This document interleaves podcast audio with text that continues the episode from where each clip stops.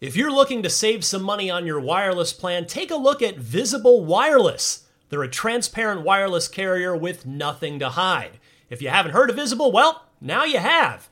They're the wireless carrier that's making wireless visible. It's in the name. Switch to Visible, where you can get a one line plan with unlimited 5G data powered by Verizon for just 25 bucks a month, taxes and fees included. One line wireless, just 25 bucks a month with taxes and fees included. That's unlimited 5G data powered by Verizon. Switch now at visible.com. You shouldn't judge a book by its cover, but you can judge a company by its name, like Visible, the wireless company making wireless visible. Monthly rate on the Visible plan. For data management practices and additional terms, visit visible.com. Contained herein are the heresies of Radolf Burntwine, erstwhile monk turned traveling medical investigator. Join me as I uncover the blasphemous truth of a plague ridden world that ours is not a loving God, and we are not its favored children. The heresies of Radolf Burntwine, coming January 2nd, wherever podcasts are available.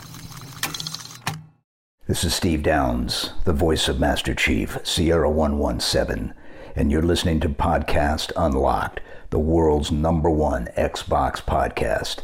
Now, finish this fight. Master Chief, out.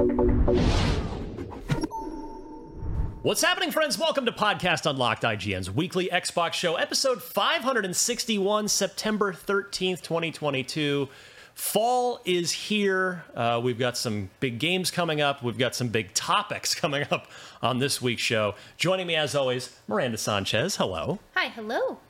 Stella Chung, welcome back. Thank you. Many travels Yes. around the world.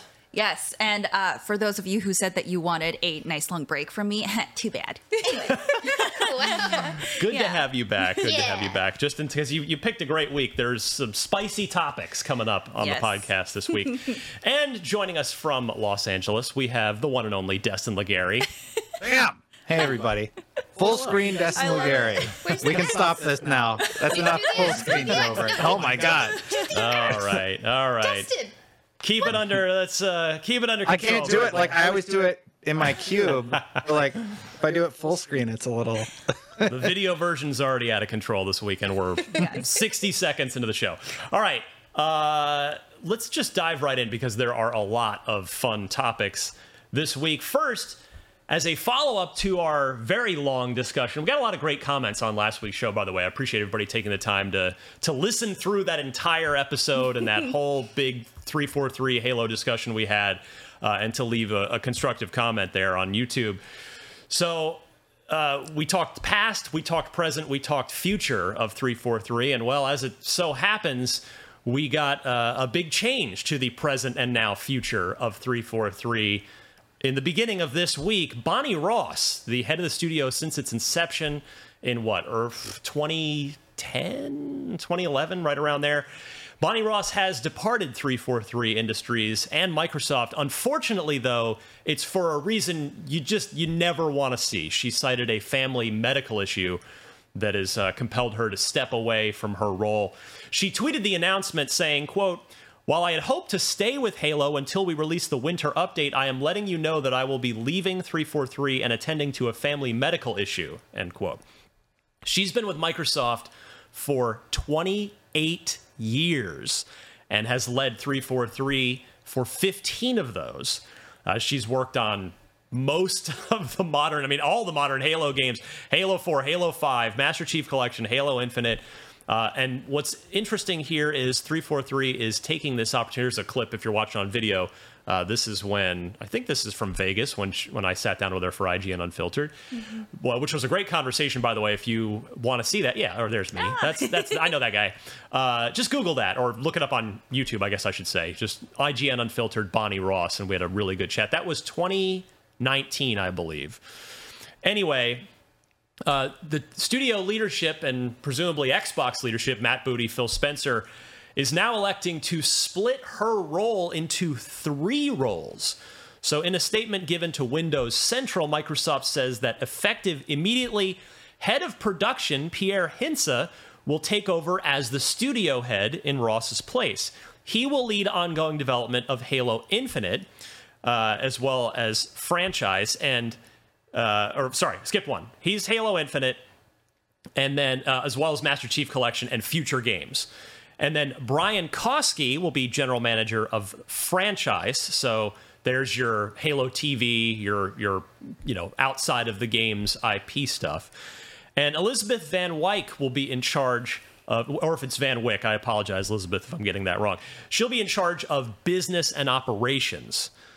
So I don't know Brian at all. I don't know if we've. I don't think we've had the, the pleasure to meet him or, or or Elizabeth for that matter up to this point. But I, I will say I, my initial just reaction would have been, oh, okay. If they're splitting this, I would I would bet that Kiki Wolfkill will be taking over all the all the franchise stuff because she's been the point person on all of the Halo TV stuff. But um, presumably she's keeping busy with with season two of the show and plenty of other things. But uh, I I will have to trust that Brian and and Elizabeth know their stuff.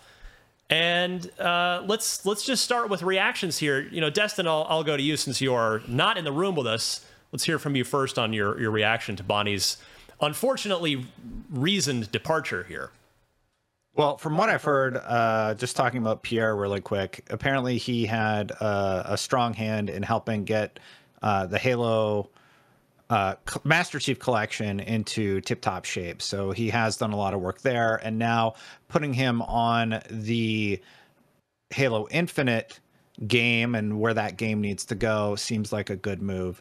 Now, I've heard a lot of people with crazy conspiracy theories that this was, you know, something else going on, but no, I do think truthfully that uh, Bonnie Ross really did have a family medical emergency and there's nothing else going on here because if you look at the responses to this you see people like sketch thanking Bonnie for her years of work rod fergusson uh yeah a lot david of industry Ellis. people yeah Lo- well these are all people yeah uh that were either in the industry but more directly related to halo Right. like even um uh who's the main person on uh Staten, even Staten saying that he's incredibly grateful that Bonnie was able to bring him back. So she was laying the groundwork to get Halo back on track for a while now. And um one of the members who were form was formerly on the team was Chris Lee, who IGN had interviewed. You might have even interviewed that was Miranda Ryan. and I yeah Yeah.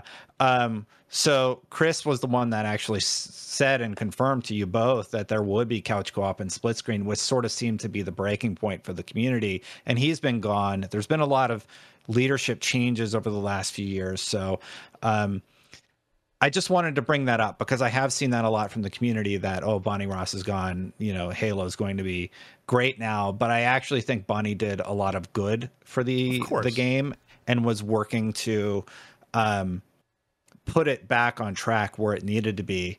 Regardless of what happened, she always said that, look, if things go wrong, it should be at my feet because I am the head person. She was always willing to step up and take the blame for when things went wrong. And she even said that uh, when she was about to take over the Halo franchise back in the in an interview from the Halo 5 days, she even went on to say that like, look, when Microsoft took it over, they wanted to like give it to Gearbox or somebody, make two more games, and then stop making Halo games.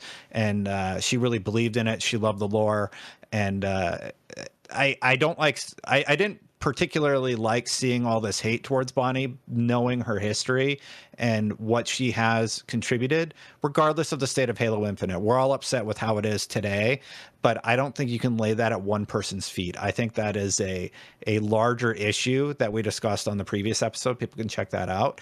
And um uh, hopefully things do get better from here. I'm excited about Pierre taking over, and I wish Bonnie Ross the best with her family medical situation, which is just very tragic and unfortunate. Yeah, I- anybody has to deal with that. I think Destin, the, the word you're looking for is uh, scapegoated. Like I, I don't think you know we certainly were not looking to do that. It's it's it's certainly the the timing just worked out weird where we happened to to do an entire hour on this last week. Uh, though, as I recall, we never mentioned Bonnie by name specifically. We weren't looking to call any one person out, but you know we.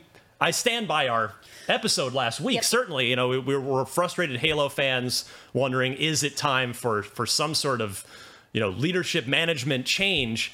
Um, it's unfortunate that it's coming on these terms. Miranda, your your thoughts on this? Yeah, the first I would say is one, of course, I hope everything works out for Bonnie and her family. Like that's very stressful, and I. It's a little absurd to me that people think that it's a conspiracy that should be like, there's a medical issue and I'm leaving. It's like, oh wow, how convenient. It's like, no, that's really awful. Like, have some compassion. That's that's really awful.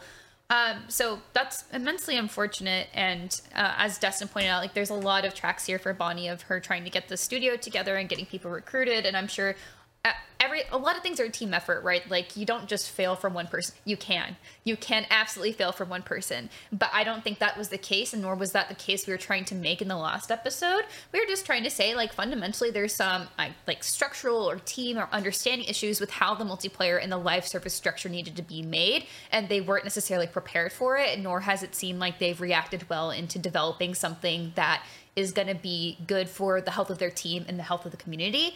Um, but that doesn't necessarily mean, all right, well, let's get rid of the top and keep going down. Like that's that's not what we were saying.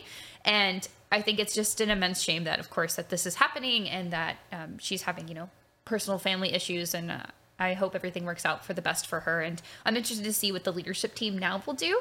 Um, also, very interesting and quite telling when you split someone's role into three roles. Yeah. That's that's not good. Well, That it's it's good. indicative that she was doing a lot, Yeah. and Yeah. and and Microsoft clearly probably feeling too much. That now, like, let's you know, we can strengthen this role by by expanding it from one person into 3 Mm-hmm. So it is it certainly you'll have you'll have three times the brain power focusing on what what had been one person's job, which should hopefully help address a lot of the issues that we were we were commenting on as fans last week. Stella, your thoughts here? Right back into the fire on, a- I know. on a big I was like, big oh week man, I of missed Unlocked. a big one. Yeah. Um, yeah, I mean, I think it's great that they are keeping the restructuring internal, which is good. Um, and I, I think that is, I think it's good that they're not making one person do all of this stuff, which, you know, again, you're just like, oh my God, she was doing a lot of work. Um, also, the fact that she was very willing to, like Destin said, um, take the responsibility. Uh, that and and um, that's that's a lot like for one person to take especially for a company as big as 343 um, so I, I feel like that can get overlooked a lot because it's not quite easy taking all Yeah, of the it- blame for as that. Mm-hmm. far as I know, I don't actually know for sure, but I believe that 343 has the largest headcount of any Oh, wow. any of the uh, internal Xbox studios. I if somebody on YouTube will, will correct me if I'm wrong, um, but we know they're at the at worst they're a massive studio. Yeah, to yeah, your yeah. point. Yeah, and, and they have a huge legacy to uphold too, right? But like, I mean, obviously, um, I wish her the best. I hope her family recovers quickly, whatever is going on there. Um, but I, I don't think that that keeps, you know, whatever discussion you had last week and my thoughts about Halo Infinite. Um, I, it doesn't make it moot, I guess. Like it's it's still very valid. Um, Halo Infinite. I wish I could. Re- I keep saying this uh, when I when I'm streaming and people are like, "Oh, do you think you'll ever play Halo Infinite again?" I'm like, oh, maybe, but uh, it would take me a lot to go back now. And I'm like, I wish I could re-review it because I feel like my uh, launch review was it was accurate for when it launched, right? Well, It's that's all we can do. launch. right? I mean, you know, we do re-review stuff, right? You could talk I know, to I Dan know. if you feel strongly. yeah, yeah, I know we do, but like I, I feel like we do it like after a year, maybe. Yeah, like, well, this you know. winter up, maybe Been after a this year. winter update, Winter update. we'll, uh, that'll be a Yeah. good, you know, a good sort of benchmark to, to check back in on the game. That is true. Yeah. Uh, so she did mention that she's very excited for the winter update, um, and she also mentioned that Halo's future is bright.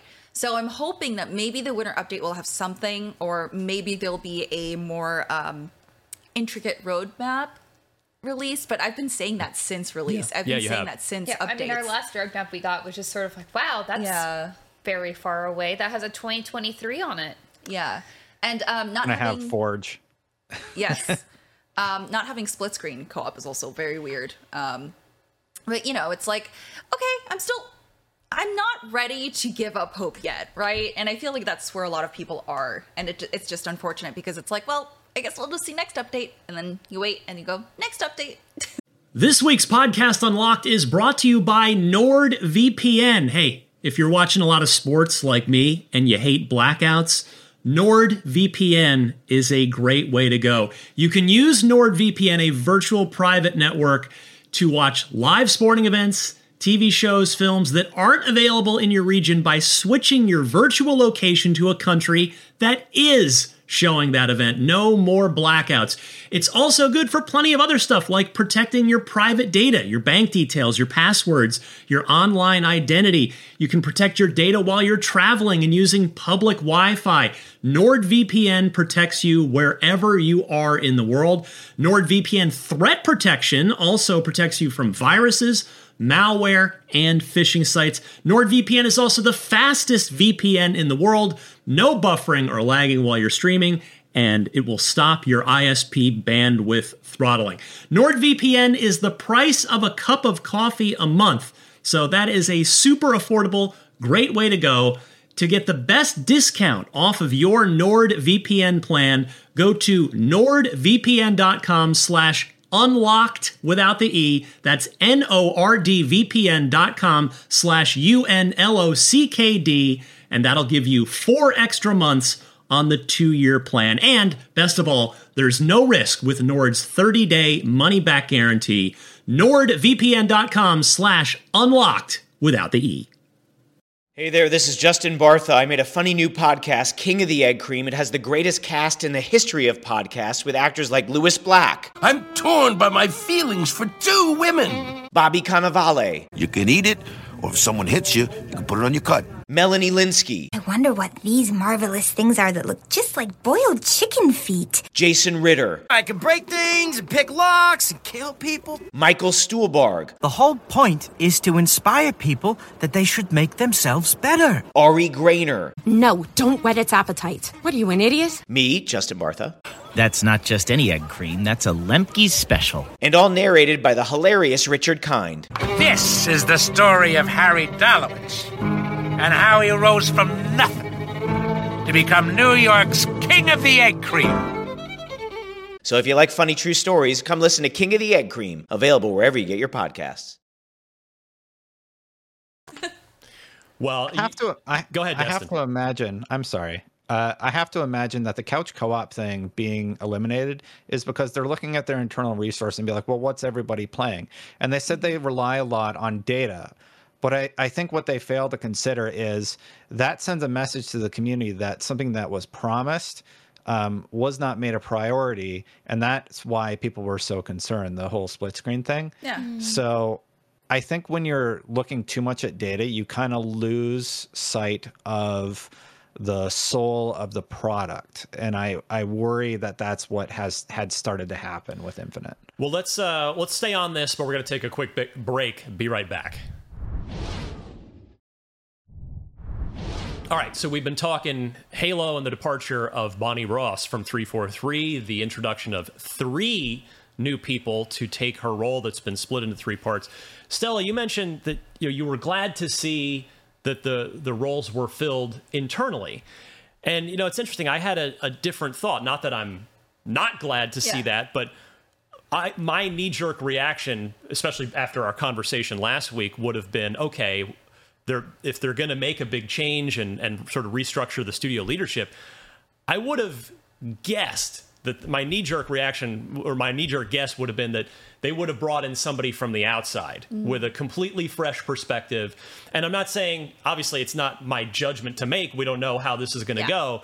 There are pluses and minuses each way, right? Versus promoting from within, somebody that already knows the team, knows the problems within the team and the structure and the culture, you know, and or the culture if applicable, versus there are also strengths to bringing in somebody who hasn't been Yeah. exposed to any of it and will just come in with fresh eyes and examine it. So, um, yeah, it's it, I, what I would like to see next, and obviously this all just happened. This is all new. Not that I think, by the way, I, I don't think like this Bonnie thing happened overnight. I don't think she, you know, came in on Monday morning and called Matt Booty and Phil and said, you know what, uh, I mean, this we got this family issue. I'm going to go ahead. And, no, I'm sure it's been it's been something that's uh, that's been in the works for a bit.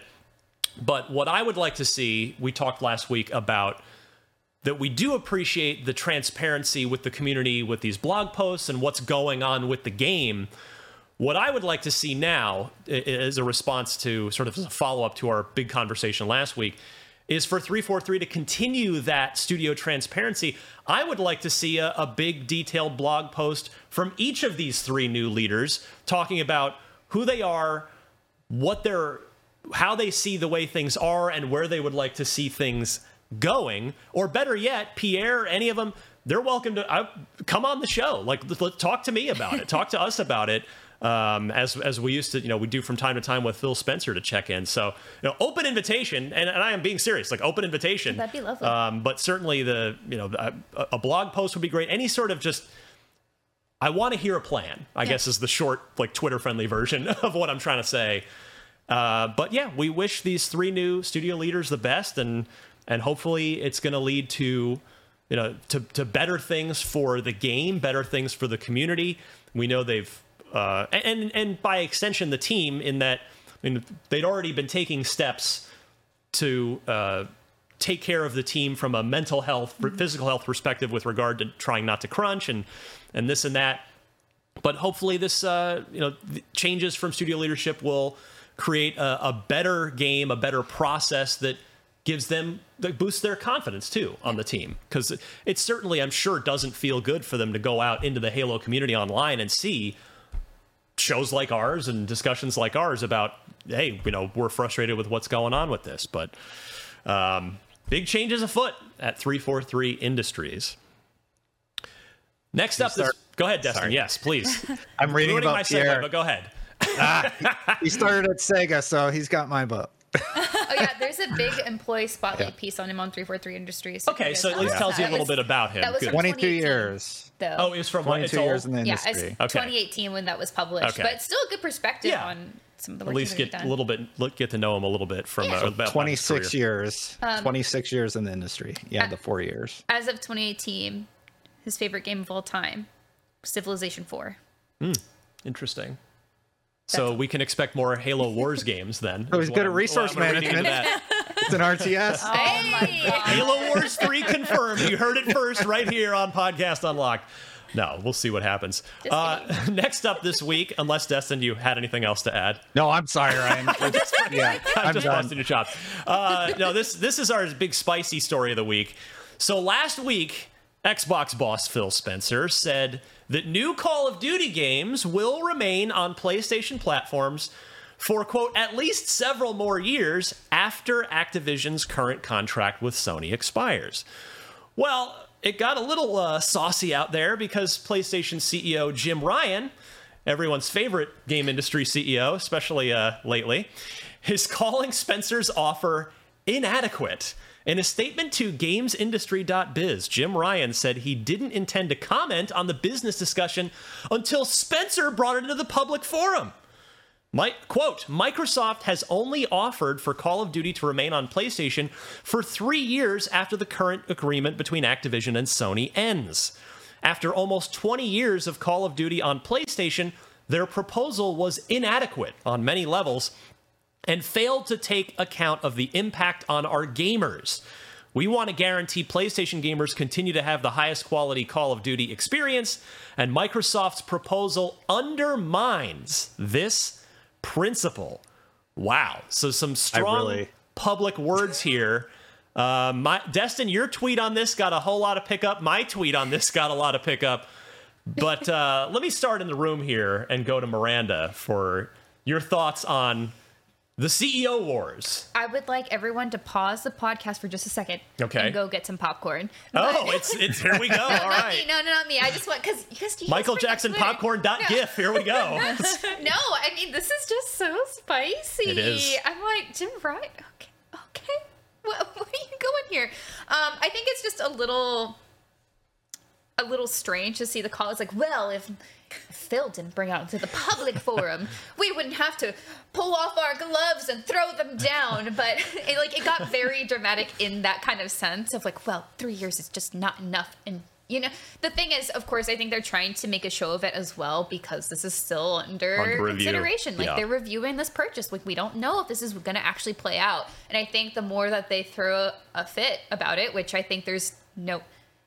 That's a kind way of putting it almost, but So Jim's trying to gum up the works, is what you're talking about here. Yeah, and so by making that a very public argument, they're kind of building their, I guess, statement log that they can show up on Twitter and be like, "This is what the fans said about this," and they're Ugh. backing me up. And like, it's kind of goofy, but that is actually evidence That's of like that's how we saying, got "Hey, Zack Snyder's Justice League. You know, Oh yeah. Weirder things have happened on the internet. Exactly. Or because of the internet. Yeah, so speaking up really does have an impact. So I think him kind of saying, okay, well, you said something, so now I get to say something is sort of an interesting back and forth.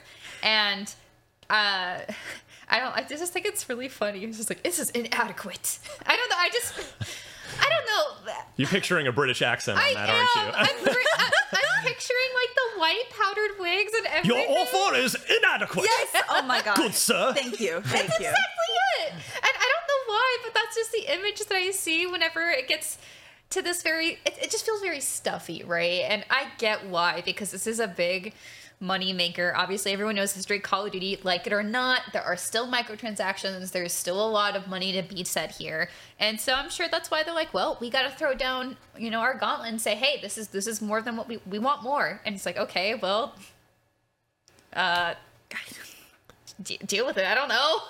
and that's kind of hard to say, I think, at that point. But that that's just been my thoughts very quickly. Of Stella, you are Speaking a Call of Duty player, as uh, Mhm. as Miranda and I are as well. Yes. Um, though you you can actually handle yourself in Okay. multiplayer. I'm just over here in the campaign. Can I say one thing really Please. quickly?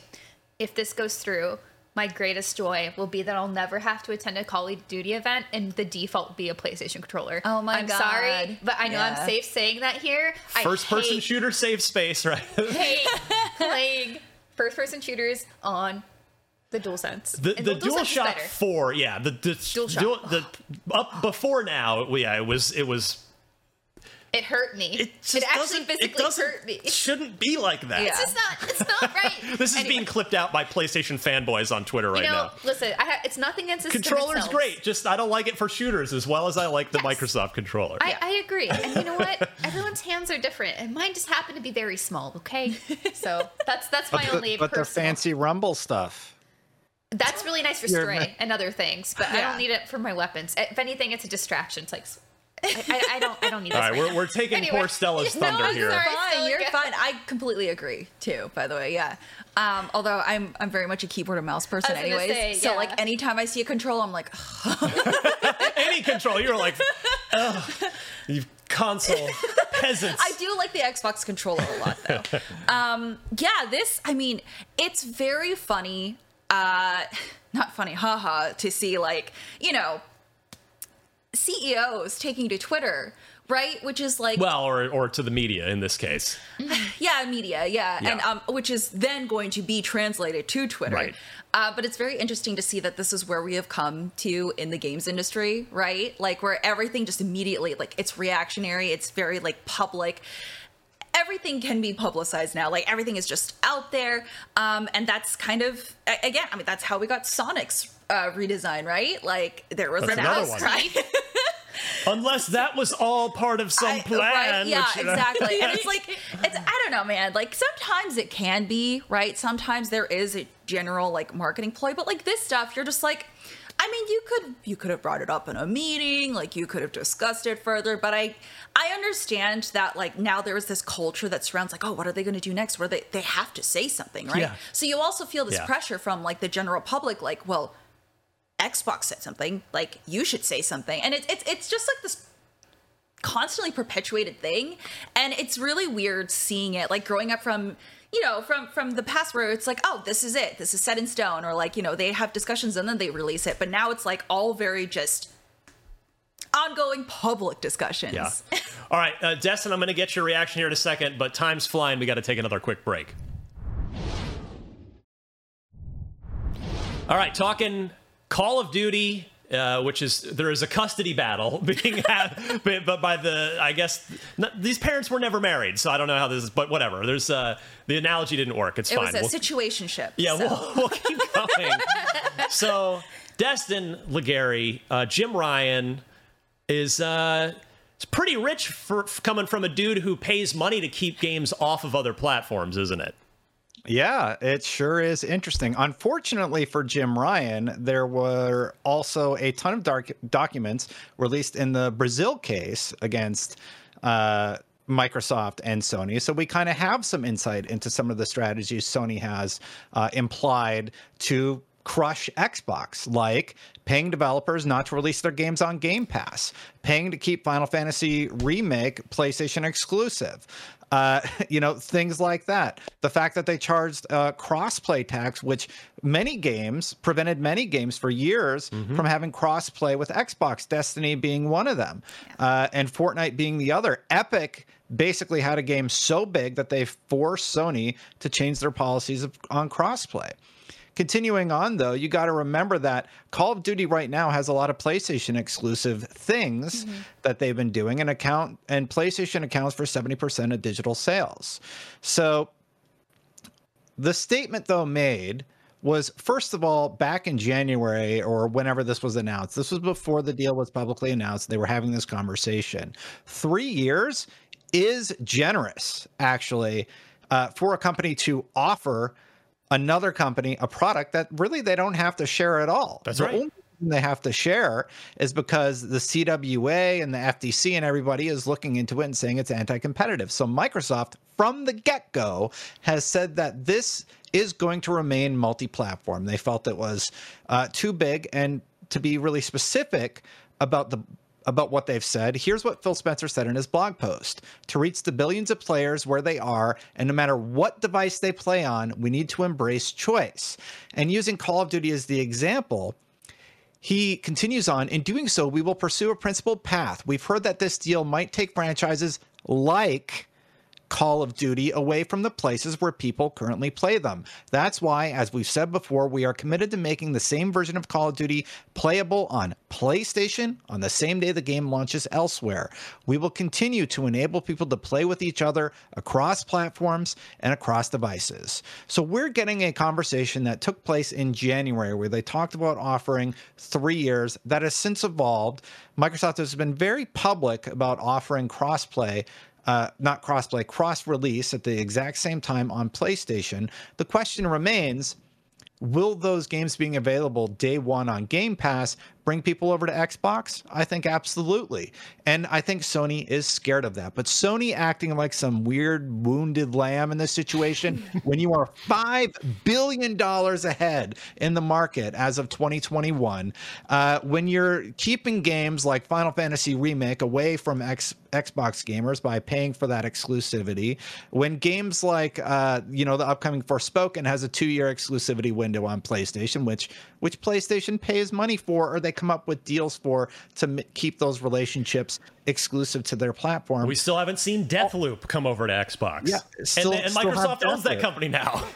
Yeah, it's all part of the game. So stop acting like some wounded animal sitting on your five billion dollars of cash That's- that's while you're where the increasing the price of your console. That's where that like I just in. don't, I don't buy it. And people think I hate Sony. I don't like Sony corporate policies. I love Sony games, and I think there's an important distinction to make. I think they've had a lot of poor corporate policies in the last year or two that I call them out for quite regularly. Right. So and I ju- just just to- like just like we spent the my first few years at IGN here doing Mm-hmm. the same thing to Xbox on the like qu- being unsatisfied with their corporate policies that were just not working. So it- Absolutely. it, goes it goes you know we're going to call out whoever needs to be called out. so uh, if you're curious now what that proposed timeline looks like per gamesindustry.biz the current deal between Sony and Activision Blizzard around Call of Duty which by the way it's worth just noting that deal used to be between Microsoft and Activision back in the 360 the early three first half or so of the 360 generation when Activision had signed up with Microsoft to have the DLC releases come first on Xbox and all that stuff. So again, it's as Destin says, it's all part of the business. Uh, so this this current deal is believed to cover the next three releases, including this year's Call of Duty Modern Warfare 2.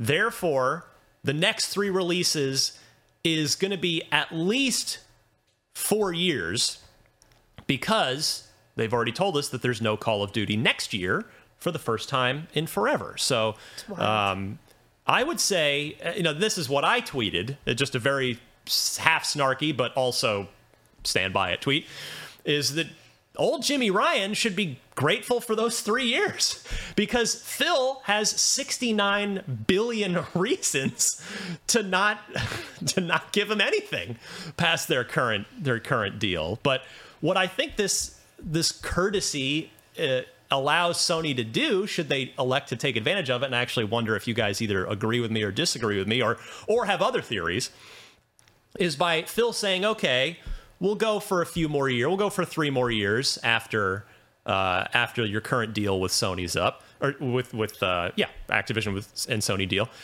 What it does is okay. If we look at the calendar, that allows Sony to say, okay, well, we know we we can expect the Call of Duty might leave our platform in about four years. Let's get a team. Let's get a let's get something spun up. Maybe we bring SOCOM back as a you know military shooter. Maybe we bring Resistance back, or maybe we start up a, a new game in that genre in that space. So I, I, think Phil's given him a chance to, you know, to to fill the void that would be left should Microsoft ultimately elect to pull that game off of PlayStation platforms and and have it on uh, in the Xbox ecosystem. Jaffe is quoted as just saying, instead of crying about this, why don't you compete? You know, back in the saying. PS3, back in the PS3 era, they had Resistance, they had Killzone, they had games, and they were actually trying to compete with Call of Duty. And now they're just like, oh, we need Call of Duty. You own literally the best first-person shooter maker in the world in Bungie, and you're telling me you can't figure out what to do if you lose Call of Duty? I don't buy it. No, not a, not in any way.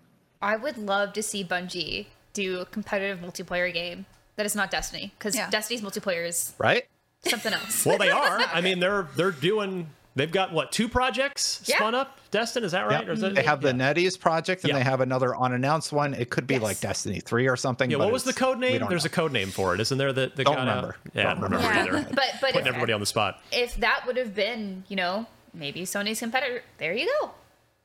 Maybe. I mean, I think the to play not really playing devil's advocate, advocate, but like kind of in consideration when you're going with Call of Duty, like that's obviously a very history name for good and bad. And I think that has a lot of recognition for a lot of reasons. And I think that they might use that as sort of a, a counterpoint to be like, well, yes, we can do our own thing, but it's not going to have the same name as this. So I don't know. We could do our own thing, but that's really hard. Yeah, that takes effort. well, let's, we got to do one more break and we'll keep talking about this in a second. All right, we're still talking Call of Duty and uh, the big battle here between Jim Ryan and Phil Spencer.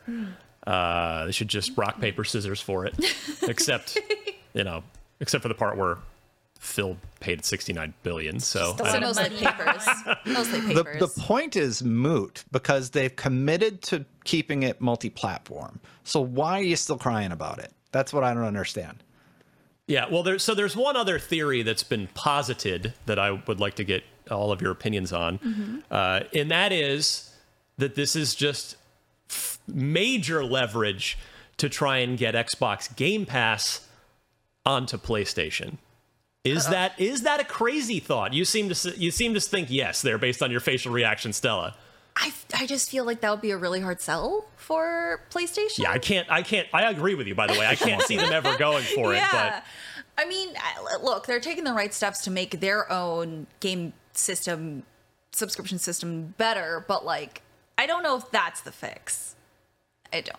I think that's hilarious. It is hilarious. it would be objectively I, hilarious. I just to not to take away from your, your no, time, so okay, but what?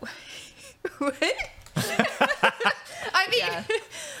Sony does not play ball. Sony does not want to join the other kids on the playground. That's true. They've been they've had to been, be dragged kicking and screaming every time, like with Destiny yeah. bringing up the, the the big. I mean, the crossplay thing that was the biggest example exactly. in recent years. We saw those emails and they were spicy. Yeah, the only thing or the only other company that I would see being amicable to putting Game Pass on their system right now is Nintendo. Like yeah. weirdly, which you'd think yeah. like, Nintendo is very hesitant to do a lot of things. Like, well, they're also working on cloud gaming. They're working on streaming, and I think Nintendo and Microsoft have done some things together. And I could see them maybe spinning up some They're neighbors. So, yeah. They're Redmond neighbors. Yeah, I could see them spinning up something to be a little different and maybe say like, okay, well, we'll give you these as part of like a Nintendo Game Pass pass. Right. You know, Game Pass pass. Yes.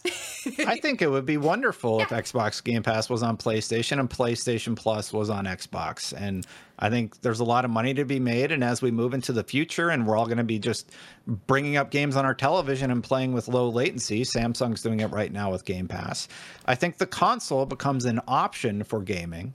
And it could be used as a vehicle for services as opposed to this exclusivity thing. I think we're moving away from the idea of um, consoles being the only way to access things. And we're seeing a point where the industry is growing very quickly, and a lot of people aren't comfortable with it yet. But it's Well- going to be interesting to see where we are in five, ten years. Yeah, to your point, Destin, I think that's, you know, Sony's strategy has worked brilliantly for the last decade. Everything they've done with locking in these various third party exclusives, growing, doing such a phenomenal job of growing their first party studios into this mm-hmm. group of world class studios. Absolutely. But now it's almost like, you know, it's been kind of a David Goliath thing, and you know, Microsoft with the big fat wallets, Goliath, and David's been poking Goliath in the eye for the last 10 years, and well, Goliath woke up and well, shook it off and well, wait a second.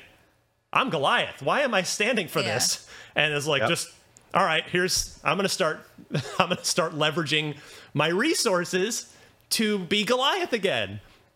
So and, and some are some are starting to feel like we're seeing a PS3 era Sony again, where they're just kind of arrogant and like if that continues, it's it's not going to be good things for them. Like, and this comes at a time also, mind you, when they've just reduced the cost of the components in their PlayStation 5, but are increasing the price of the PlayStation 5 in many territories, which is just it's not a good look for the industry leader to be doing stuff like that. Yeah, I, I was gonna say I feel like we do see these companies like th- before these companies used to be very like separated, right? Like oh, Xbox stuff is Xbox, P- PS. PlayStation is PlayStation, Nintendo is Nintendo. But now with Xbox kind of breaking barriers with also including PC and now like even sharing things with Nintendo, you're just like you have to kind of get with the times and drop your pride. Like you are still a great pillar of the gaming community, but we have expanded beyond needing exclusivity like this. So I feel like PlayStation has definitely been one of those platforms where you see that pride still being like kept, right? And it's like it it doesn't work with today. Yeah, I think that's that's fair. And and granted, their their big exception, Bungie, from what we were told, specifically said, "All right, if we if we're acquired by you, we're going to keep putting our games Yeah. everywhere." And Sony said, "Okay, well, we're we're okay with that because it's going to get more active users and more money coming in from you know DLC and other purchase content." So. I, I um, think that was a, a requirement Yeah. on Bungie's part. Yeah, That didn't- they deal said- never would have closed. that, right? Yeah, and the interview I did with Pete Hines not that long ago, that was a key tenant of their, you know, company mantra. Basically, Uh, I don't think he ever would have sold this. They ever would have sold to Sony without that caveat because they were owned by Xbox at one point and they got out of that deal. And I don't think they ever want to go back to the way things were. I'm very excited about what Bungie's going to do for PlayStation. 10, 10 IPs, you know, with Bungie's help. uh, It, it could be a really good thing for Sony in the future. And to give Sony a little bit of credit, I hope they continue releasing games on PC and they reduce the window of time as they've acquired so many studios to help them do that.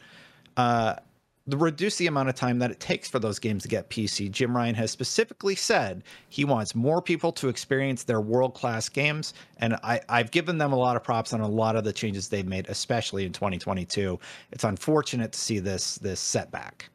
Yeah, and and uh, one other bit on Bungie too, Destin is Bungie's tech, which is you know nobody ever nobody's can really compete with them in that uh, you know persistent live service looter shooter genre in terms of their infrastructure, their engine, all their network architecture, and Sony can now leverage that with any of their other studios as well, which is uh, which will be big for them as well.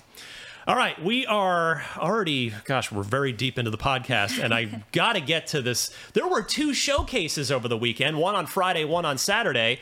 Uh, I confess I didn't, I checked out on over the weekend and did not watch Ubisoft Forward, but I caught up to with it on IGN uh, on Monday. But I, I want to start with the Disney and Marvel showcase from Friday. Ubisoft again had their Ubisoft Forward on Saturday. So the probably the biggest thing from the Disney show, Disney Marvel showcase, was the still untitled single player game from Amy Hennig and Skydance Studios, which will uh, apparently have you bouncing back and forth between four characters Steve Rogers, Captain America, Black Panther, but not T'Challa. It'll be Azzuri, which is uh, T'Challa's grandfather, Gabriel Jones, a non superhero U.S. soldier, and a uh, where'd my place? I lost my place. And a member of the Howling Commandos. Uh, excuse me, Nanali, the leader of the fledgling Wakandan spy network. And the game is taking place during World War II. Now, I got to interview Amy Hennig, uh, which you can see on IGN.com or on YouTube.com slash IGN. and my first, you know, I knew she wasn't going to give me much, given that we don't even have a title for this thing yet. But I, I, went fishing to see, well, will she at least tell me if this thing's co op or not? Because when you hear that pitch in 2022, certainly my default ex- expectation was, oh, it's going to be a co op game. Yeah. It is not. It is a single player, Amy Hennig, character driven, pulpy adventure story game where you alternate uh, from these back and forth between these four characters in a story. Uh, and it, the, pencil me in as interested. I'm actually nothing against co-op, but I'm more interested in it now because it's it's Amy Hennig doing her thing. Hmm. Yeah. Miranda. Yeah. I'm sorry, I'm just more of a DC fan generally. That's okay. Um, Captain America's fine. I know a lot of people really love Captain America. I think he's charming. Do I want to play his game? Not really. Black Panther though, yeah, I'll, I'll, try that out probably. I might just watch someone else play it, but um, yeah, it's just like the IP, right? It works for you or it doesn't. And that's for true. me, I'm just sort of on the Yeah. fence. of like, oh, that's cool. I'm excited. I'm excited for everyone. I'm Yes. excited by Yeah. everyone else's excitement. yeah. Stella, Amy Hennig has not directed a game in quite a while, so it's it's she's one of the best creators we have in this industry. I, I, that to me is probably like item number one on my reasons to be excited about this list is because Amy's back. Yeah, so I I didn't realize who she was until I looked up, you know, everything that she had done. Yeah. Um, I loved the Uncharted games. I got very tired of the uh, combat though, because you know you'd go through the combat, do some puzzles, then you come back, come into a new area, and you're like, ah, those hay bales are organized very uh, precautiously, Yeah. and you know you have to be in a battle for uh, like five minutes. Um, but I, the story was always solid, which is why I kept playing the games. Um, and at first, I wasn't really sold on the World War II thing, but that's just because I played a lot of FPS games that Yeah. revolve around that. But obviously, with the characters, with this being in like a, a totally different universe, that sounds very cool. And also the fact that you don't just play superheroes, you play normal people, like a spy and just a soldier. I'm like, okay, that sounds really interesting. It'll be really cool to feel the difference between playing someone who obviously has like, you know, powers Superhuman like- abilities, yeah. yeah and i think that'll be really cool um, the setting seems interesting in this aspect so I'm, i am excited for that because i'm so tired of world war ii like fps stuff and it's about time that we get more story-based things and uncharted stories were just amazing so yeah i'm very excited Destin, your quick thoughts on this uh, Amy Hennig project, which, by the way, she also has a Star Wars project that we don't know that's about right. yet. It's been just announced that it exists, but we don't know anything about that. And she worked on Forspoken. Anyway. Yes. she was a writer on Uh, that game. Yeah. Yeah. Uh, so I don't know how to feel about this at all. I don't get a lot from the, the trailer. Even the, the additional context they've given have been very vague.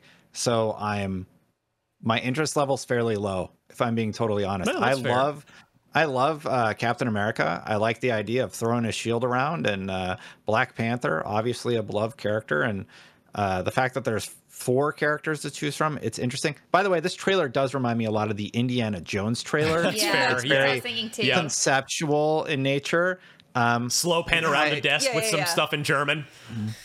like I don't really I can't even picture what the gameplay is going to be like, right? So uh, for me, that makes it hard for me to have any excitement for a game when okay, like you can't just say a bunch of superhero names and have me be sold. uh, like I need a little bit more context. Well- so hype levels medium, even though I love fair. Amy's work. Like Well, seriously. I was gonna say, so you know, Xbox fans probably aren't really that familiar with Amy because she did all the uh, on the first three Uncharted games. That's where she really kind of became superstar Uh, Amy Hennig. But hold on, Legacy I'm- of Kain. I was gonna Come get on, to that. I was just gonna get to that.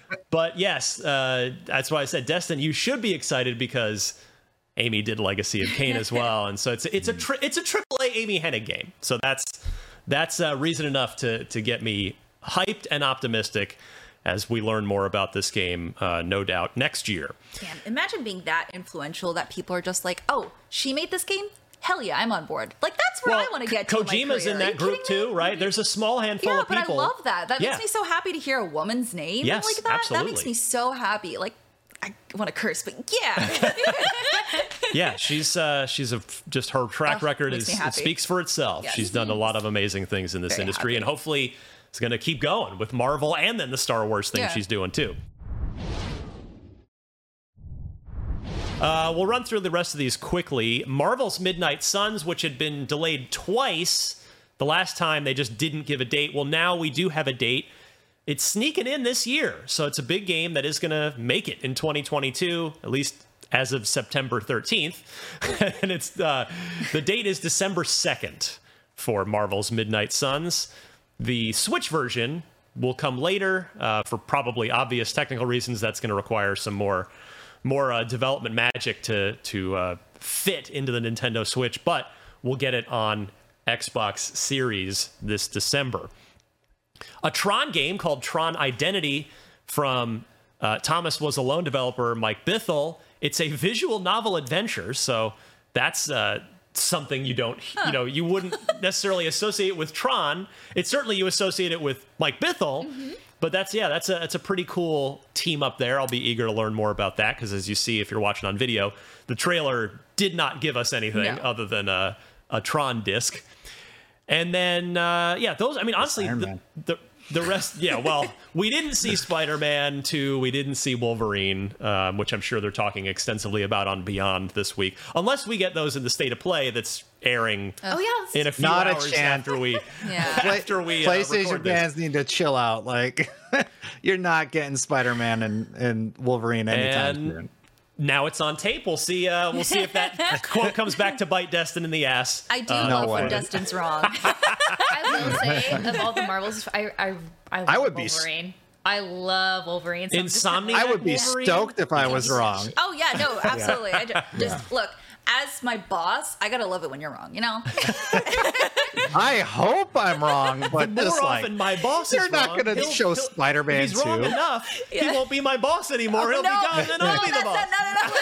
not, no, no, no, no, no, no. wait a minute. Destin's a great boss.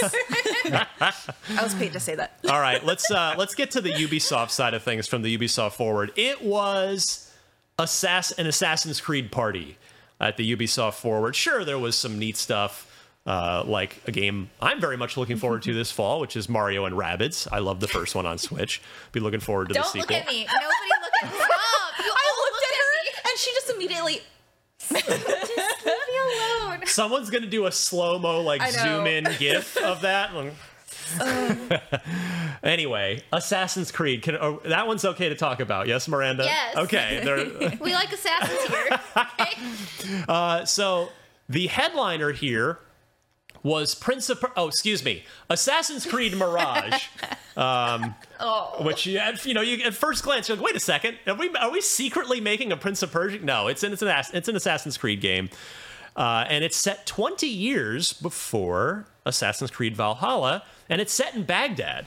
The trailer here, which we're looking at now on video, no gameplay, but it's a really cool cinematic trailer pretty. with fingers getting chopped off as an initiation and you know running around Uh, the, the, the point that this trailer is supposed to convey which uh, excites the olds like me is nothing against origins and valhalla uh, and uh, you know and the, all the recent massive rpg games in this series but this one mirage is bringing it back to the OG stealth era. This is supposed to be an uh, like a in the style of the original Assassin's Creed games, all about stealth, all about sneaking around, and uh, sign me the heck up for that. Destin? Absolutely. Absolutely. I am very excited that they are getting out of the let's make 150 hour, 200 hour long games and getting back to that sweet spot of like 20 to 40 hours if you do everything. You know, uh, I think I think that's like a much better place to be. I like the idea of being able to just play through the main campaign, and uh, the fact that it's back during one of the the original sort of games has me really excited. I I love those games. Uh, a lot of Brotherhood vibes from this one here, which I feel is probably still to this date one of my favorite Assassin's Creed Sure. games of all time, and uh, I'm very excited about where this could be going. It, it feels more like the heart of AC, and um, not to say anything against Valhalla, but even Ubisoft's commitment to make more focused games as opposed to games that have to do every single thing so that they appeal to a wider audience is very exciting to me. And uh, this kind of shows that. Well, it's it's not that Ubisoft isn't going to make the 150 hour RPG Assassin's Creeds anymore. We'll get to that not in a all second. they're gonna make. Right, we'll get to that in a second. But uh, Stella, first up, your reaction there to Mirage. I mean, I think my biggest criticism of the latest, uh, I almost said Animal Crossing. Different AC. yeah, yeah. Uh, uh, the modern um, Assassin's Creed is just that like it just feels so far off from the original trilogy, which I really loved. It was just the the, the complicated relationships between you know the different characters having the modern day stuff and then the flashbacks. I loved that so much. So seeing this kind of and i'm like you know of course the classic garb it makes me so happy to see that. And i'm just like oh yeah it's gonna focus on the brotherhood again. This is gonna be so good. I'm so excited. Like i want to because you you saw that right? You see these assassins you're just like I want to know about your elite club. Let me in. Like, what can I do? Let me let me learn some more. And this kind of sparks that curiosity again. So, um, yeah, for the first time I'm like in a while, I'm excited for a Ubisoft game. Miranda, your thoughts? I think it's pretty cool that they took a bit of time actually to do something different with Assassin's Creed. Uh, I really liked um, Odyssey and parts of Valhalla that I played, so I, I think it was cool that they changed it up. But at the same time, getting back to it makes it more exciting, right? Like Yeah. if you just had this game every single year, you wouldn't have the same reaction we do right now. And so I think it's cool that they had some time to explore different characters, different settings, and now they're like, all right, let's bring it back a little bit. And I am curious to see how much of that sprawling open world they still have and like the collectibles simply because of my job. I'm like, all right, Some hay, uh, all the hay piles to dive into. Yes. Yeah. Yes. And, and I think I don't know. Flags. Yeah. The flags Yes. were the thing in the first one. Yeah, that's for me. I'm, I'm like a very passive Assassin's Creed player. I'll play, I'll like dabble for a little bit. I'm like, oh, that was cool, and then I dip out. But you know, I think uh, this one looks cool as well. So, So like, oh, take a quick walk with me here. Yeah. I want Mirage to be a fantastic game. One, because I want an, an old school style Assassin's Creed game to be to be awesome because it's been a while. And then I want that great game to sell really well, so it tells Ubisoft that hey, turns out people will buy stealth games again, which will only feed into more resources, more marketing support, more love for Splinter Cell, the remake of which is underway and it's years off. Basically, I just want this to do super well so that it leads to more Splinter Cell games because it stealth stealth will will be uh, back in vogue at Ubisoft instead of being you know clearly stealth has been has been cast aside here for the last number of years at that publisher. So that's uh I hope you enjoyed that walk with me. I, down. I appreciate the walk. Yeah, That's I very can see the- brisk. We see the vision. Yeah. Yes, it's uh, there's always a master plan, and it always leads to Splinter Cell. You can you can bank on that. I wonder what this green is about in here. I don't know. Well, when whenever that game comes around, we're gonna have to just like put Sam's the the three green light Oh. goggles back there We'll have to on put the it behind video you wall. somewhere. Yeah. Yeah, like right above my head on Yeah. the yeah. There, we'll, we'll make it happen. uh, all right, we're gonna keep going. We've got so we've got 24 more minutes of podcast because there's just too much. I can't stop here because there's so much good stuff to let left to cover. Starting with a little more Assassin's Creed, Destin, you were hinting at this. Uh, the long rumored Assassin's Creed Infinity. Like, oh, what's this? That's been bandied about, leaked for a while. What's what is this Assassin's Creed Infinity? We all kind of figure, well, is that a that is that a game? Is it a live service Assassin's Creed thing? Kinda. It's a platform and a hub that will serve as the future sort of home of the Assassin's Creed franchise. I guess maybe not unlike the Master Chief collection in a way. May, is I don't know if it'll actually work that way, but that's Mhm. I think a way that Xbox fans, at least that's the first first thing my brain jumps to is oh, it's like it's a one-stop shop to go for all of my you know I just launched that and all my Assassin's Creed stuff is in it. Uh, so that's that's what Infinity is, and the first two games for that Infinity platform. One will follow the life of a shinobi in feudal Japan. Yes, we're finally getting the feudal Japan Assassin's Creed game, uh, and another is helmed by we just talked Splinter Cell. Clint Hocking, who was the one of the lead designers on uh, both Splinter Cell and Chaos Theory, and he most recently did Watch Dogs Legion. That's uh, so. Those are the two, those are the two games. So the first one is Codename Red, Assassin's Creed Codename Red. Not a lot revealed there. And then the second one, which is Clint Hocking's game Codename Hex, which may feature witchcraft. Woohoo. Yeah. Oh, I didn't know that. I jokingly said, I jokingly said this is just Assassin's Creed Blair Witch, It's and Hex. like very clearly, uh, like I, it looks to me like Blair Witch. That's all I can think about when I look at this. To the point where there's like things tied up in trees made out of sticks. Yeah. Yeah, right like, here. Yeah, yeah. Uh, I'm very curious where they're gonna go with this. i I'm- guess we'll see. Also curious of the kind of witchcraft because if you're doing the forest and the wood sort of trees, like you kind of evoke like the. It's weird to me, like always like the Pilgrim era witchcraft in the woods. Like, oh, don't go in the woods. Yeah, like yeah, yeah. the witch, like that Yeah. movie. Got Black, Black Phillip running around. Can he be your companion? Because I'd be down with that. That's the Assassin's Creed game I'll play. I would love it if it was like just a band of women assassins that were Yeah. like, but they're the ones that are being accused of being witches, and that would be really cool. I would love that. Uh, yeah, I mean, the more the more cool Assassin's Creed games that can be made, the merrier. Um, a, a multiplayer. Go ahead, Miranda. Sorry, Sorry, just one Please. very quick thing. Anytime I see hex, I do with a video game reference. I don't first think of witchcraft. I think of hexic. Oh yeah, well, see that's Oh, where, that's where game. my brain went first too. It's like, oh, is this is this just going to be like a hex based tile, you know, turn based strategy thing? Like, I are we are we expanding the franchise into? That was where my brain went, but I'm I'm glad it's not that, and it's a cool Listen, witchcraft thing. I mean, it could be though, right? You could Like, have a little could bit of hexic in your hexing. How do you cast the spells? You have to play a little bit of hexic, okay? Ooh, now Oh. we're cooking. Yeah. I, you guys, I freaking love hexic. Okay, so No. I, I think it's really cool that whenever you get into these magic systems or something and or incorporate puzzles in a unique way, like that's one of the reasons that I love lockpicking in games because some of the best games um, have different in- instances of hacking or lockpicking, and it's a little bit of like a fun mind puzzle for you just for a few seconds. What if it's a card? What if it's a card-based game?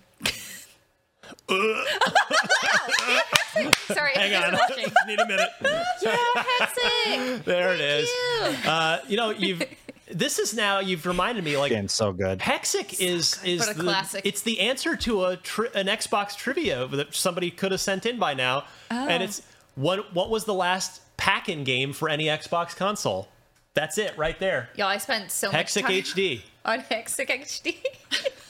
Yeah, we all if you had if you bought a a, three, a 360 premium, Mm-hmm. if you bought the one without the hard drive, you did not get Hexic, but most people They're bought. just doing threes. What are they doing, Miranda? Whose gameplay is this? there it goes. There's the big, the big shift. Yeah, yeah, they are just doing go. three. And now, yeah, now we're all several spots. mesmerized by the Hexic, and the show is ground to a halt. I'm gonna go play this after. Anyway, if you're not watching, please at least just watch this Hexic's one great. clip minute Yeah. to see Hexic in all its glory. And if you guys never played Hexic, if you were not around for that time, just do yourself a favor. Stella, I'm gonna I'm gonna force you to come by my desk after this, and we're gonna go play some Hexic. yeah, that was good times. Hexic was uh, endless amounts of good times. So there you go. That's the that's the Assassin's Creed umbrella that's uh, that we got treated to at Ubisoft Forward. Xbox has announced a cheaper Elite 2 controller, the core controller.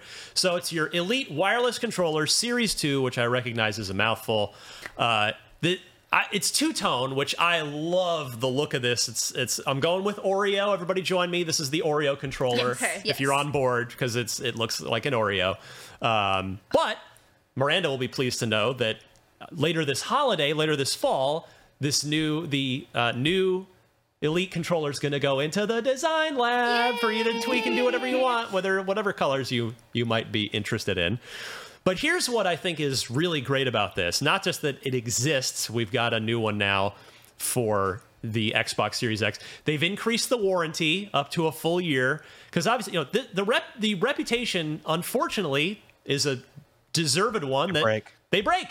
That these, particularly the shoulder buttons. So that will remain to be seen. I can't imagine that they haven't I, I would I would be willing to bet lunch that those bumpers are not going to be a problem anymore. I hope so. Microsoft is not one to just be like, whatever. Well, it's just just use the same template.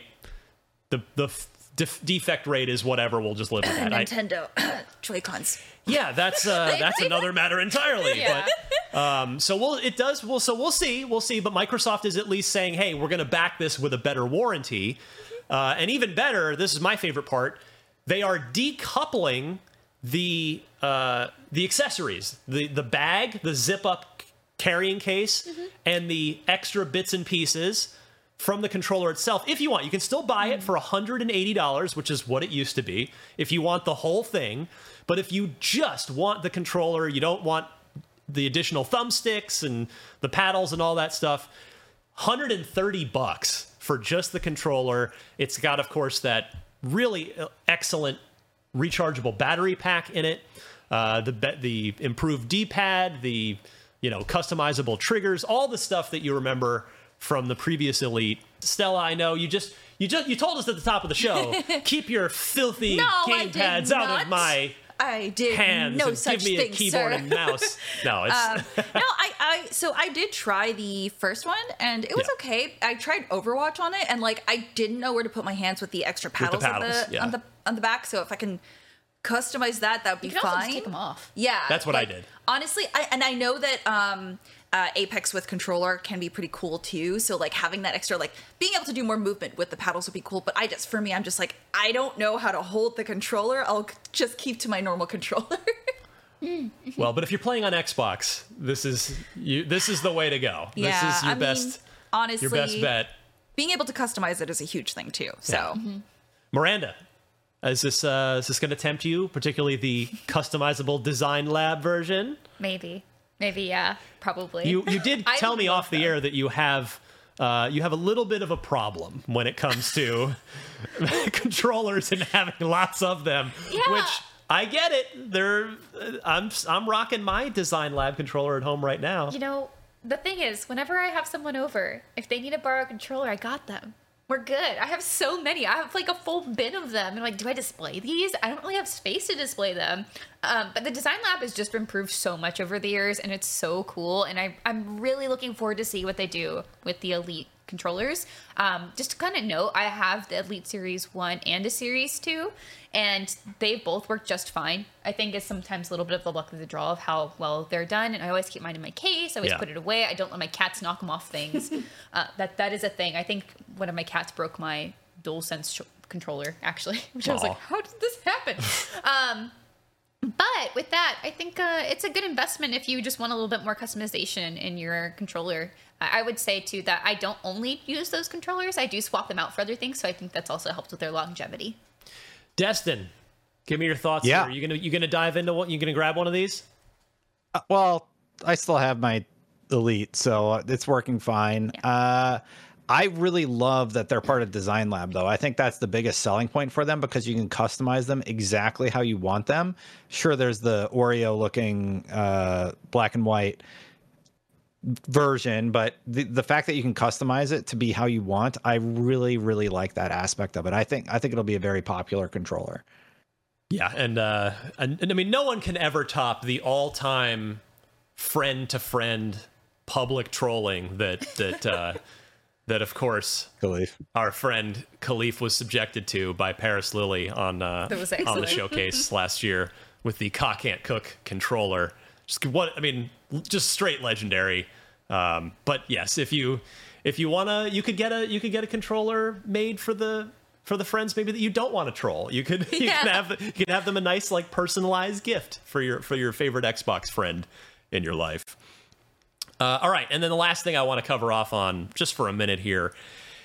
We had heard over and over, oh, there was this the achievements leak. There's a GoldenEye 007 remake coming. Oh, that's going to be cool. Sure. I mean, well, it got announced on the Nintendo Direct this morning, and it's really weird because the Nintendo, the Switch version is the original game, but with online play over Nintendo Switch Online.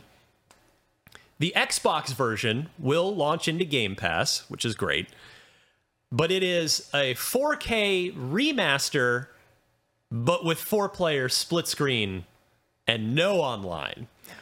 I don't understand that. Obviously, these Xbox. are two It's separate okay to do projects. yeah, I, how did how does the Switch like? I don't get it. Uh, Destin, make sense of this for me, please. I can't. It doesn't make any sense. Halo Infinite gets rid of couch co-op. GoldenEye does. GoldenEye puts couch co-op in, but gets rid of online. Like you're allowed to do both. I, I can't. It just doesn't make any sense to me. The original experience has been updated with improved control options, including, of course, dual analog stick support, native 16 by 9, obviously there as well, up to 4K Ultra HD, a consistent refresh rate, and but I would hope this is at least 60 frames. I know maybe the original animations might not have been. I don't, you know, I'm not. I'm not uh, uh, knowledgeable enough about development to know if if this could actually go higher than a smooth 30, but hopefully it's at least 60. But you would think they could just run this thing at 120 on even in four player split screen. You would think this could do 120. This was leaked by the mod, the Xbox modding community like a year ago. Yeah. Yeah, a while like back. It, it's been out there for a while, and uh, uh, yeah, it's neat. I just well, okay. One other, I guess, nice thing because this is this is like kind of an appropriate deal. If you bought Rare Replay, you will effectively get this as a free DLC for Rare Replay. Like it, you know, it should Oh, have been wow. in there, but there were a bunch of legal reasons because you know what some MGM owns Bond. I don't what does Amazon oh. own MGM now? I don't even remember who bought that. and remember, of course, yeah. Nintendo owned like some aspect of the game, and Rare owned it. So it was always kind of messy with this game, which is why we haven't seen this remaster project pop up until now. I will confess here. I was, I mean, everybody knows this if they know me. I was a PC gamer during this era. I never had an N64. So I never played this game. I'm not optimistic that it's going to hold up in 2022. No. For, for someone that It does for someone not. that has no nostalgia for it. I recognize, you know, th- if you have nostalgia for it, enjoy, you know, fire up your childhood, have fun. Can I share? I'm going to try this, but I'm not optimistic. Yes, Miranda, please. Very quickly. Um, this was my first shooter I ever played. I played with my twin sister. My mom hated that we played this. We were so small, but she would hide the hide the cartridge. We'd find it. We'd play.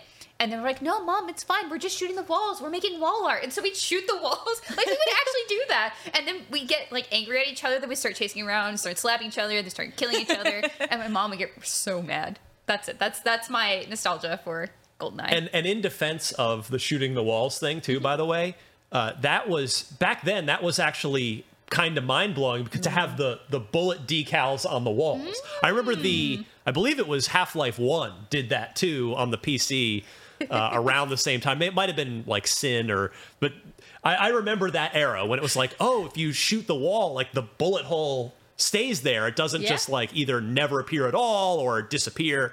So, you know, it was fun to make wall art with your guns in, in some of these 90s first person shooters. Yeah. yeah, in the video version, whoever is playing or whoever or like the people who are playing, I, it's killing me. Well, in fairness, they might be, this could be played with a, a Oh. one- the C stick on an N64 I- controller. yeah, I suppose. Yeah, Which would no, be like that's playing with one hand tied behind your back today, right? Okay, It's yeah. true. I, I do remember. So I played this like not when it came out, but um, one of my exes had the older systems and was like, "Hey, have you ever played this before?" He was so confident he was going to wipe the floor with me, but I actually ended up kicking his ass, and it was great. Nice. Um, yeah, so that felt good. So hopefully I can recreate that when this comes out. But you know, I don't think this game. I think for nostalgia purposes, people are really going to dig it. But I think most people are going to be like, "What? Why is this a big deal?" You know. And again, in, Uh, again, in fairness, this is one of the most legendary N64 games ever. I know. I'm, Yeah. I'm just. This was not my thing at the time, like I said, because I was on PC. So I know it's not really for me. I am eager to just try it as, I as don't a know if, if historical. should. Okay, for for historical yeah, purposes, for just a, just a purposes. yeah historical knowledge and and see what this thing was all about. This was like the first console FPS that really blew up, if, if I remember correctly, and it made like Turok and all these other franchises that Perfect are Dark. today. Mm-hmm. Perfect Dark. Perfect and- Dark would not exist without this game. Straight up. Yeah. So, so the, the problem is, I don't know. I don't think it's going to hold up the way people remember. And uh, for me, I'm going to have a blast because I, I played it when it originally came out, and uh, I'm excited to play through the campaign again and do that uh, one mission where they're in Russia and the snow level. I really like that one. level, yeah. Jump off the bridge, like like there, there's some fun stuff that I'm gonna get to experience because I I'm an old and I played it, but I don't know what the general consensus is gonna be. All right, let's quickly do a trivia question now that all all three of you are back in back here with me, um, and then we will we will wrap it up. So, Kurt, you should. By the way, our Forza Horizon Five, our reigning game of the year here at IGN. I know you've all played it, so I, I don't. You know, I'm hearing I'm hearing the sigh already from Miranda. The oh no sigh. But uh, give this a shot because we've all played Forza Horizon. Look at the look on Miranda's face. Don't look at me. Oh my goodness, that's so. That's why you got to watch us on video. YouTube.com/slash IGN Games. The scoring, I'll remind you, is very tight. Uh, Destin picked up a point last week. We've got Miranda eight, Destin seven, Stella six. Poor Stella hasn't been here the last what three weeks, I think. So you did trivia. It's fine. It's fine. trivia goes on. Ah. Trivia goes on. fine. Uh, yes. So, Kurt from Temecula, California says all of the following car manufacturers have been represented in the Forza franchise, either Motorsport or Horizon, at one point or another. But which one is the only car manufacturer that is currently represented in Forza Horizon 5? So, no previous Forza franchise knowledge needed. Forza Horizon 5. One of these four is in there now. Who is it? Is it Buick? Is it Tesla? Is it Saab? Or is it Rolls Royce? I, oh, the faces on the monitor now are just. I'm I'm gonna go with Stella. Yes, I played this and I don't know. there are a Um, lot of cars in the game. To be fair, it's and I haven't uh, unlocked all of them. yeah, and like I've only seen a few. Oh, I don't know. Immediately, my eyes went to Rolls Royce, but I'm also thinking Buick, and I'm like, I'm gonna go with my first choice. I'm gonna go with D. with Rolls Royce. Yeah. Okay, super fancy car, Rolls Royce. I feel like I've seen. I'm probably thinking of it wrong though. You're making me question myself, and I don't know. Ah. I, I guess I'll just stick with it. Whatever, it's fine. Okay, Rolls Royce. Miranda. I'm gonna go um, C Saab. Saab, yes, the down now defunct Saab. Destin, that brings us to you. I think it's Tesla. I think it's B Tesla. All right. Well, Are we all wrong? Kurt from Temecula, California, has stumped the panel. No, it was Buick. I was Buick's right. in there. I should have gone with my second one. I had no idea. I was like, damn it. Tesla's only GT7 then. Cool. I was There like, is I'm a pretty Tesla sure I in have not seen a GT7. Tesla in Forza 5. I was like, I'm pretty sure I haven't I seen would've that remembered at all. It's not in there. Yeah, it's in GT. The, the Model S is in Yeah. Gran Turismo 7, and it's be- it was in Forza Horizon 3 as DLC. Um, also the Model S. I'm so but yes, sad. no You- Tesla currently. No Rolls Royce car. That's weird because it's like It is kinda they're not sports cars, but they're very unique, special, cool yeah, cars. I saw a really nice car and I just realized it may have been something else, but I'm so sad because you gave me an opportunity to change my answer. oh, It's okay. We all we all make mistakes. Kurt, great job stumping the panel. And we'll play again next week. If anybody else out there has a good Xbox trivia cl- question, please send it my way. The email address is unlocked at IGN.com. Include your question, include four multiple choice answers. Please note the correct answer in your email. And don't forget your name and your gamer tag as well. That'll bring us to the end of 561 here, episode 561. Destin, got anything you want to promote before we hit the road? Buick was also my second choice, Stella. So don't. yeah. Okay. Uh, go go check out my first spoken preview. Pretty proud of that. And uh, yeah, cookies still available at GaryBakery.com. Nice. Um, I'm looking up which Buick is because I'm guessing it's going to be the Grand National, but It makes um, sense. That It's it would- got to be. I should have just. I'm kicking myself so hard right now. Uh, Stella, take it away here. Yeah. Um. Oh, the compete fix every Tuesday. That might change though, but yeah, um, that is going to be airing later today as well. Um, also, I am. if you want to. Uh, follow along with my journey to doing my first powerlifting competition next month. I will be posting a lot about that on Twitter and Instagram. So, and I can live stream it, which is great. So, I'll be doing that. That's so cool. yeah, thank you. yeah. Very cool stuff. Uh, it was it was actually the the uh, yeah Grand National, the Buick Regal GNX. Uh, that is the game. But that is the car that is in Forza Horizon. It's, it's kind of the one Buick that's kind of achieved legendary status in in car culture circles okay. over the years. Miranda, Uh, you can find me at Havoc Grows, and that's Havoc with a K on Instagram and Twitter. Also, just a very quick plug I started a new podcast. It's called Words and Roses. It's a stationery podcast. Very different from here, but just just throwing it out there. We post every Excellent. Saturday or so. We have one episode. Episode two coming this weekend. that's all.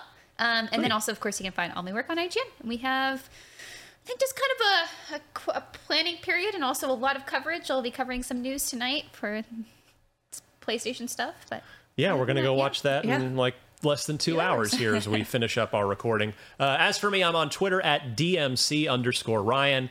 Monkey Island Week. That's for I'm me. so excited for you. Yeah, if you want to enjoy it too, you can, but it's it's really uh, it's for me. It's fine.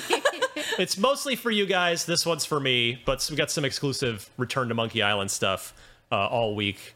We're on well day two as we record, and uh, I'll just say I'm saving the best for last. Let's put it that way on Friday. So check back if you're if you're an adventure game fan, looking forward to the very unexpected return of not just Monkey Island, but Ron Gilbert, the original series creator, coming back to do a new Monkey Island as well. Four, Jobert in the back. Uh, thank you so much for get navigating us through some some weird little tech things that will hopefully be completely invisible to you, the end user. Uh, thank you for for that to him. Along with Destin, Miranda, and Stella, I'm Ryan. This again was Unlocked 561. We'll see you next week.